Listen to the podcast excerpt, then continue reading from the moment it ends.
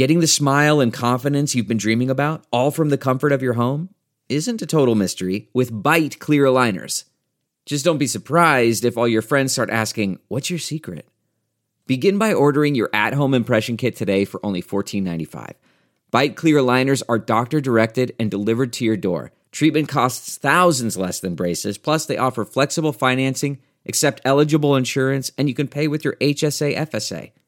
Get 80% off your impression kit when you use code WONDERY at Byte.com. That's B-Y-T-E dot com. Start your confidence journey today with Byte. Spotify Green Room. It's a live, audio-only sports talk platform. It's free to download and use. You can talk to other fans, athletes, and insiders in real time. It's perfect for watch parties, debates, post-game breakdowns, and reacting to breaking news. And you can share your experiences all on the app. All you do is download the Spotify Green Room app. It's free on the iOS or Android App Store. Create your profile, link your Twitter, and join a group. Check it out, you guys. Spotify Green Room. All right, guys, welcome to another Pitt Panther Rants, another Sports Rants podcast.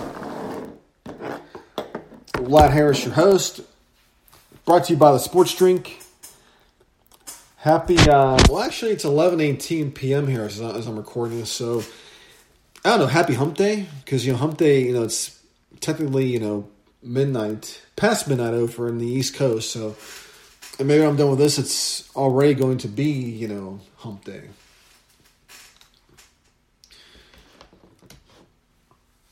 The NBA playoffs are underway, as we'll get into that. I mean, you know, I just saw the ending of the Suns and Clippers game. Clippers let one slip away. I mean, it, DeAndre Ayton made a hell of a play. Um, I mean, Clippers defended that inbounds as best as they could. I mean, it's just he made.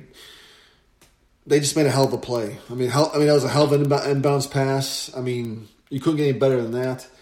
I mean, as far as the defending goes, I mean that's as good as you're to get. So it just happened to go in. Hope you hope for some of you listening had a good Father's Day weekend. You know, my I spent a little bit with my kids. Then uh, you know I went on, on went on you know on a date, and then I um, went to the mall to go walk around because it was raining outside. Well, it was to rain, and inside this mall there's an ice skating rink. And I sat and I looked at it and I'm like, ooh, maybe I should go ice skating. And then I thought about it. I was like, I thought about lacing the skates up and stepping on the ice for the first time and trying to ice skate. And I was like, mm, no, I really probably shouldn't do this. I walked around for a bit. Mall was kind of eh. So um, I went back to the rink, rented my skates, and I went on the rink.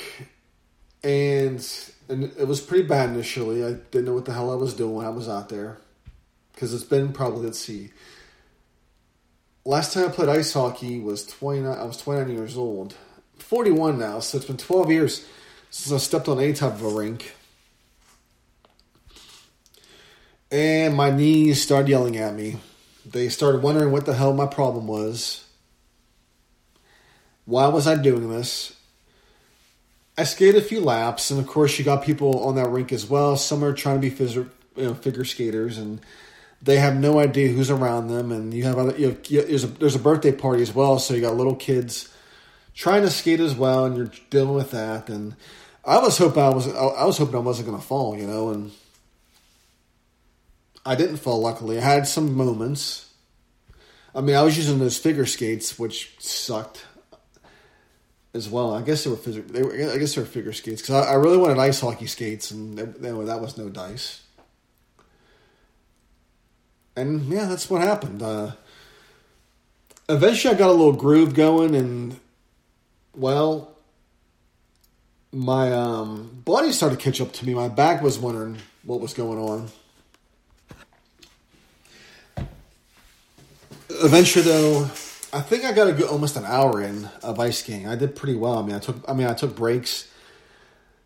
I was sitting there wondering why, how how was I managing to do this as a kid? But you know, when you're a kid and you're ice skating, you're obviously going with your friends, and you know you're not like skating like constantly, like doing constant laps, consistent laps. Y'all are stopping. You guys are talking. You're joking around. You're making snowballs out of the ice shavings. You know, you're having fun, or you're you know you there's an arcade inside, or there's you know there's food. Yeah, you know this was um, you know for me I had to go and just sit down and go on my phone and give updates on what the hell was going on with me. Uh, yeah, this was a you know different type of Father's Day um, for me for a lot of things. Uh, my grandfather I mentioned passed away at age nine, nine, nine years old. I had for 42 years of my life, and the guy lived a hell of a life, a full life. And um, I just remember going to visit him in, you know, Johnstown as a kid. He'd always have a refrigerator full of 7 Up cans. And of course, this past weekend, I went and bought a 12 pack of 7 Up, and I, you know, I went and had myself a glass and toast you know, because I really didn't feel like drinking at all, and I wasn't, you know, I just didn't feel like it because drinking just throws me off for about for about a week. But at the end of the day, I was, you know, I was, you know, the sadness for me wasn't there as much because I mean, I was happy, you know, I knew he was ready to go, and I was happy he left on his own terms. You know, he may have passed COVID, he got vaccinated, but you know, it just, you know, I think he realized, you know, it was his time, and because the guy always, you know, the guy always fought to stay on this planet, and you know, he did what he needed to do to stay alive and to keep going in life, and that's, you know, I mean, you, you go, you know, things like that is what you can learn from people, you know, on on living. You know, that's, that's I mean, if there's one thing about death is we deal with it. If, if you know, especially when you lose someone close to you, is you know, you wish you would have had more time with that person, and you know, I you know, I had that with you know with my friend who died two years ago. I, you know, and that's how I are with a lot of people. Our you know, our, our mothers are our mothers or fathers, whoever else, friends. You you wish you had more time with them. You know, you wish you had one more moment, one more conversation, everything. I mean it's funny because my best friend appeared to me in February in a dream. It was kind of odd because it happened right after the the snowstorm in Houston that we had, and I woke up. I dreamt I woke up. It was still snowing in Houston, and for for some reason the house my, the house I was in was the house I lived. You know, I lived with my parents in Pittsburgh, and my truck was about to tip over, and it was my truck that I had when I was in high school, in college I went to go tend to it, and when I opened up the um, garage, it was gone, and somebody was driving four wheeling through all of it. They were going all up and down the street, and the per- the driver eventually stops and talks to this woman, and I'm trying to um, get to the car to see who it is and knock him out. I open the passenger door, and it's him, and he smiled at me, and it was like we just saw each other the other week, you know we were both happy to see each other. And that was pretty much my dream after that. I mean, I, I mean, I did hop in the car with him. You know, people ask me, "Did you drive off with him?" And I'm like, "No, I didn't drive off with him. I woke up." And they said, "That's probably a good thing you didn't drive off with him because that's usually a bad thing."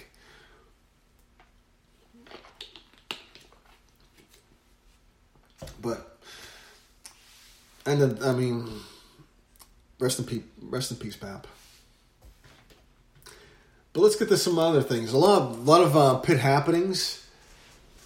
Actually, um, June has been the month, has always been the month of Pitt football, especially recruiting. Pitt, you know, landed four commits this month. Uh, let's see, on the weekend of, on the week of the 14th, well, actually, you know, actually the 12th, from 12th and 19th, they landed four guys they landed two players from New York, one from Georgia, one from Florida. Um, the first guy, obviously, was Jimmy Scott. He's a defensive lineman from uh, Hamburg, New York. Offer sheets. I mean, he had Boston College, Rutgers. Eh, not bad. But he had Tennessee and Arizona State as um, offers as well. I mean, those are you know this is from Panther twenty four Panthers twenty four seven site. So that's a pretty good offer sheet. The next guy he landed was Ry- Ryland Gandy. He's a quarterback. Offers included Pittsburgh, West Virginia, Auburn, Boston College, and Cincinnati. That's a pretty um, pretty solid offer sheet. The next guy, another New York kid from Buffalo, New York. Addison Copeland, wide receiver, 6'2", 190. Three star, one of the top prospects in New York. He had Rutgers, Boston College, Buffalo, and BYU, which, you know, isn't too shabby. Um, and of course, the last one, Jordan Bailey, tip of Florida running back. Offer sheets included Arkansas State, Austin Peay, Bowling Green, and Buffalo. He's a He's 5'11", 175, so he's, I think, judging by that, his build, he's going to be more of a pass catching running back. I mean, he's a smaller, I mean, 5'11 isn't a bad height for a back. But at 175, he probably is going to be more of a pass catcher type hybrid, seems like. Obviously, he's not going to be a, a smash mouth running back. But a lot of these running backs, as you see now in the NFL, they uh, they run, but they catch a lot of passes. I mean, they line up. They, I mean, Le'Veon Bell was a was an example of that. I mean, we saw that. I mean, he caught plenty of passes. Now, Pitt basketball landed a uh, commitment as well, not without some uh, controversy. Uh, Jalen Hood-Schifino was supposed to visit Pitt, and Pitt supposedly canceled his visit and obviously his uncle Drew, who played at West Virginia. You know, Penn Hills, you know, obviously legend of Penn Hills and WPIAL. He has some words to say about it. Because supposedly Pitt was on top of Jalen's list. And Pitt canceled. I wasn't crazy about the, the canceling either. I was against it. Um, I just thought, you know, there's a lot of politics in recruiting, and I just feel that you know it could be bad for Pitt because people do get petty. And I'm thinking for someone of uh, as good as Jalen Hood-Schifino was as a recruit, I mean, how you know how highly ranked he was and things like that. I just thought it was a bad look to cancel a visit with him. That the Pitt should have entertained, you know, bring him here because his family was ready and they were still interested. But Pitt landed somebody who was actually interested in them and wanted to come play for them. And obviously, you know, from reading the articles, it was a really good visit that uh, uh, Judah Mintz had. And that's the person they landed actually was Judah Mintz, uh, top 100 player. I mean, he. Uh, that's one thing I was wondering. I was like, I, I really hope the staff knows what they're doing, because what we see recently shows me that they haven't, you know, that they don't know what they're doing. But maybe things are going on upward swing. I don't know, but I mean, this is good. I mean, they they they uh, me that they were wrong because I had people in my mentions saying, you know, do you think you know more than the staff? And I'm like, I, you know, obviously I don't. I just based on what I've seen, this is not a good. You know, this is what this isn't good. But I don't mind being wrong. I like being wrong, and especially if it goes to the benefit of Pitt. So I, I mean, I'm, I'm willing to eat crow on this. I mean, I'm not sure what goes on after this, but looks like you know the staff after what's with the departure things. You know, things are starting to look a little better for them, and hopefully, it gets better because it needs to get better, and we want it to get better because we want to watch good basketball again. You know, we want to you know, play an NCAA tournament. We want we want exciting games, exciting wins, just like the old days, and we just haven't had them. but kudos to Jeff Capel. Now, I mentioned back in 2019, late 2019, the Pitt football was building a culture, and that's what something Paul Zeise hinted on in his article he wrote about how, you know, he gave uh, credit to Heather Lyke you know, the athletic department for sticking with Pat Narduzzi, because obviously the popular decision among, especially among social media, would be to fire the coach and you know and do, do it over again. But it seems like, you know, when I said 2019, when Pitt was landing a lot of these players, they weren't just landing, you know, guys with offer sheets for, with Stony Brook or Fordham. They were landing guys who had actual offers, and not and and they were getting guys from all over the the country. I mean, they were getting guys from uh, they were they were cracking the Georgia, Alabama, Florida. You know, they were getting guys. I mean, this past class, I mean, they got they got a player from Texas. I mean, in Austin of all places. So they're doing, you know, they're basically, you know, they're building relationships with with you know with the high with the high schools, and obviously they have a culture now where they're all on the same page with everything, where they, they know what they need they need to do and get done, and they're doing they're all to, they're they're you know in harmony basically. Because if there's one thing that hurt Pitt football for a good bit when Pat Narduzzi took over is they didn't have a culture yet. He had the it takes years to build one. You you got to put one together, and he's he's done that. I mean, you can't just fire a guy after three or four years. Sometimes it takes longer to put a culture in, and it's it's taken off. I mean, Dave Wannstedt had a culture, and look what I mean. He he knew what he wanted, and that's why he was able to get the you know that's why he pulled the recruiting classes he was able to do. I mean, I know he we didn't get the result like a B, you know like a BCS bowl game that we were hoping for, but we were we were still a competitive uh, football team, and we came close, and we were still landing players.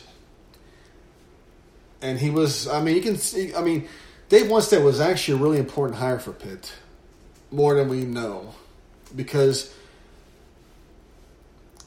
the Big East plummeted they lost Miami and Virginia Tech, two of the top programs. Boston College left.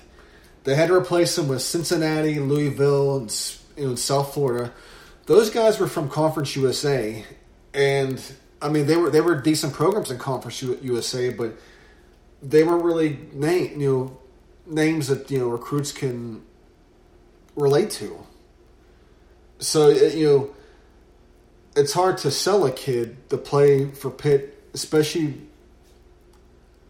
when um, the Big East was in danger of going, you know, of losing its BCS bid because you know, a, lot, a lot of the media and stuff they were railing against the Big East that they didn't want them having a, a you know an automatic bid and whatnot.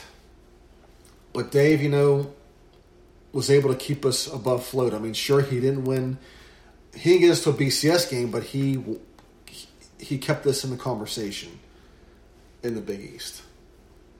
Eventually, it just came it came crashing down, and of course, what happened after that? The way his the way his firing got carried carried out, you know, it fractured relationships with you know schools and recruiting territories. We bring in Mike Haywood, he gets fired too. He, he he's barely there and he gets fired. Todd Graham is there for a year and bails. Paul Chryst he stayed for three years and you know he you know, he kept us at six and six. But you know, that's what Pat Narduzzi had to deal with. He had to deal with all that fallout from what happened from Wannstedt's firing to now to, to then when he was hired. He had to pretty much build everything. And not only that, we lost a lot of players due to transfers and whatnot. We had to we had to pretty much put that whole roster together. I mean, it was almost like we gave our gave ourselves our own death penalty.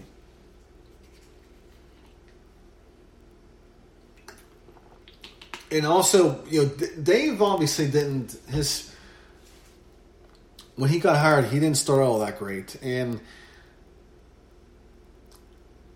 as much as it pissed us off, he had to deal with some things from Walt Harris's tenure.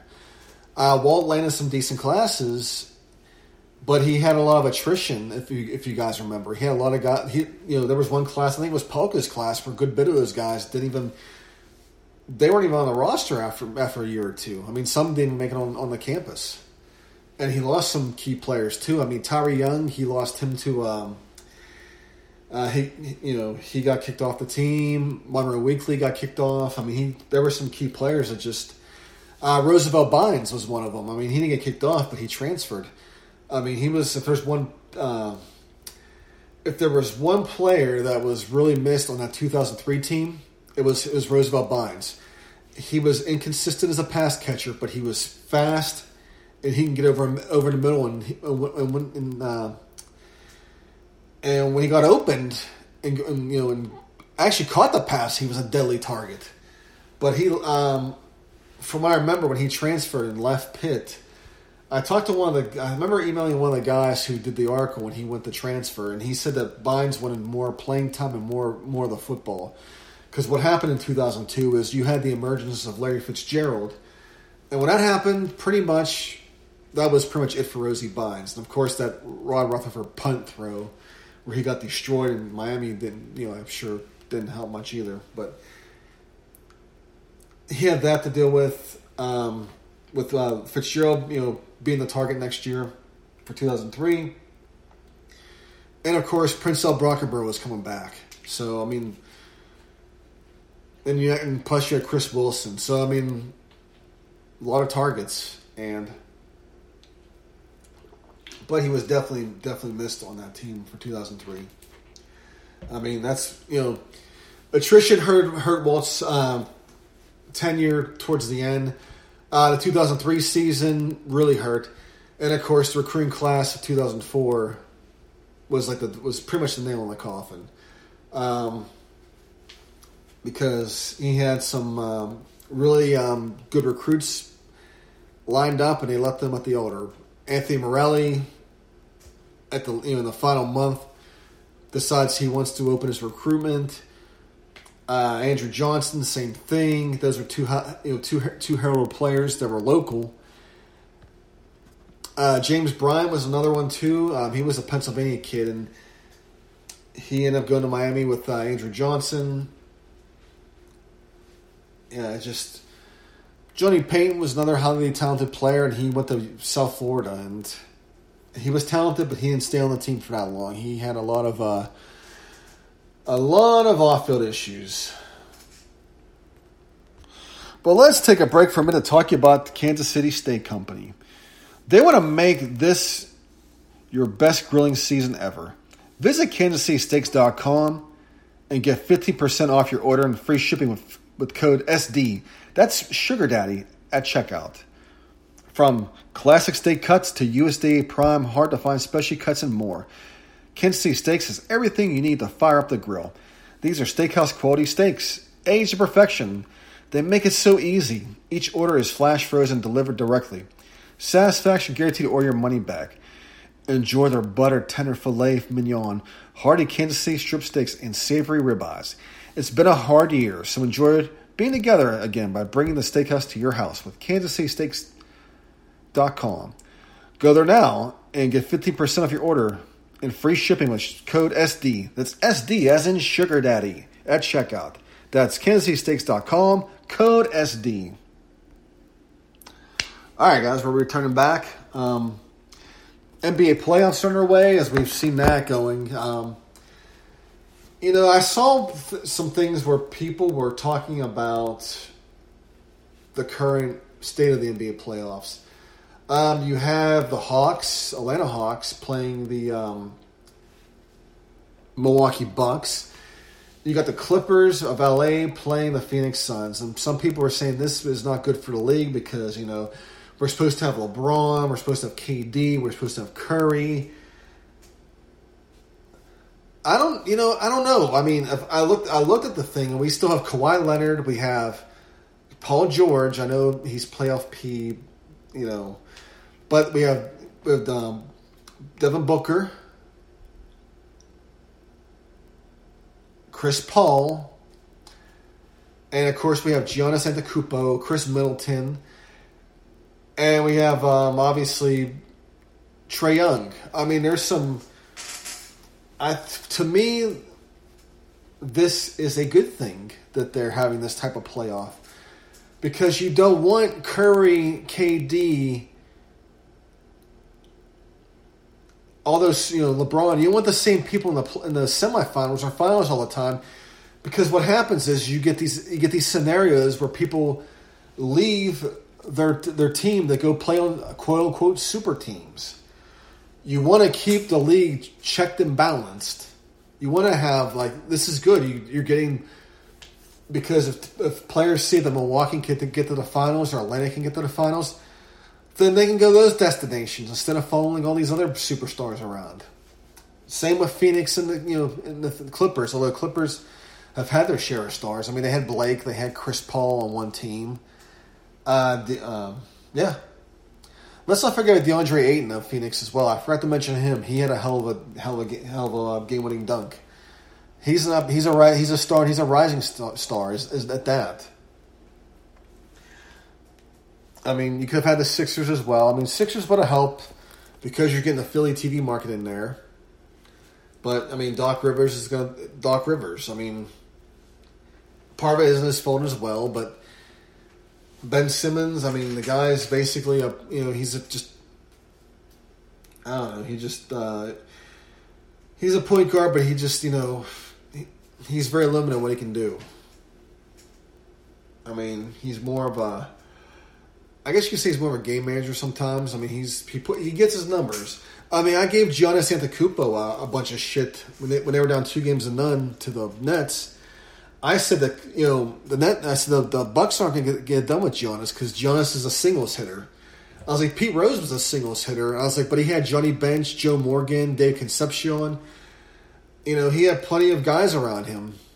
I was like, Giannis is just a singles hitter. He doesn't have much but I give him lots of credit. They they hunkered down and they won in seven.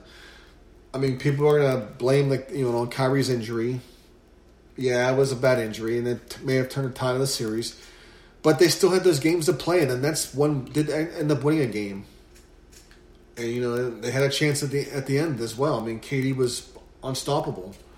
You know, one little uh, a few little inches, and you know he has a three instead of a two at the end. Hockey's underway, and of course, Vegas is now three to none, which is satisfying lots of um, Marc Andre Fleury haters. I don't understand what the issue is with Marc Andre Fleury. I know I, read about how, how he performed bad between the 2010 2015 playoffs, those years. I, I mean, the, the, the way people act like this is if this guy, you know, he left for more money or he, you know, he was like a prima donna, or he or he had or he banged you know he was banging everybody's girlfriend in Pittsburgh. I mean, people are like really taking pleasure in this guy failing, and meanwhile the Penguins can't get out of the opening round. They haven't been the same since. I mean, I'm, I'm, i mean, if they had the flower, I don't think they would be any better. But you know, I mean, look at that. Look at the atrocities with their goaltending this past year. I mean, couldn't stand Fleury. They love Matt Murray. Couldn't stand Matt Murray. They got they got Tristan Jarry, and now they hate they hate they want a goaltender now.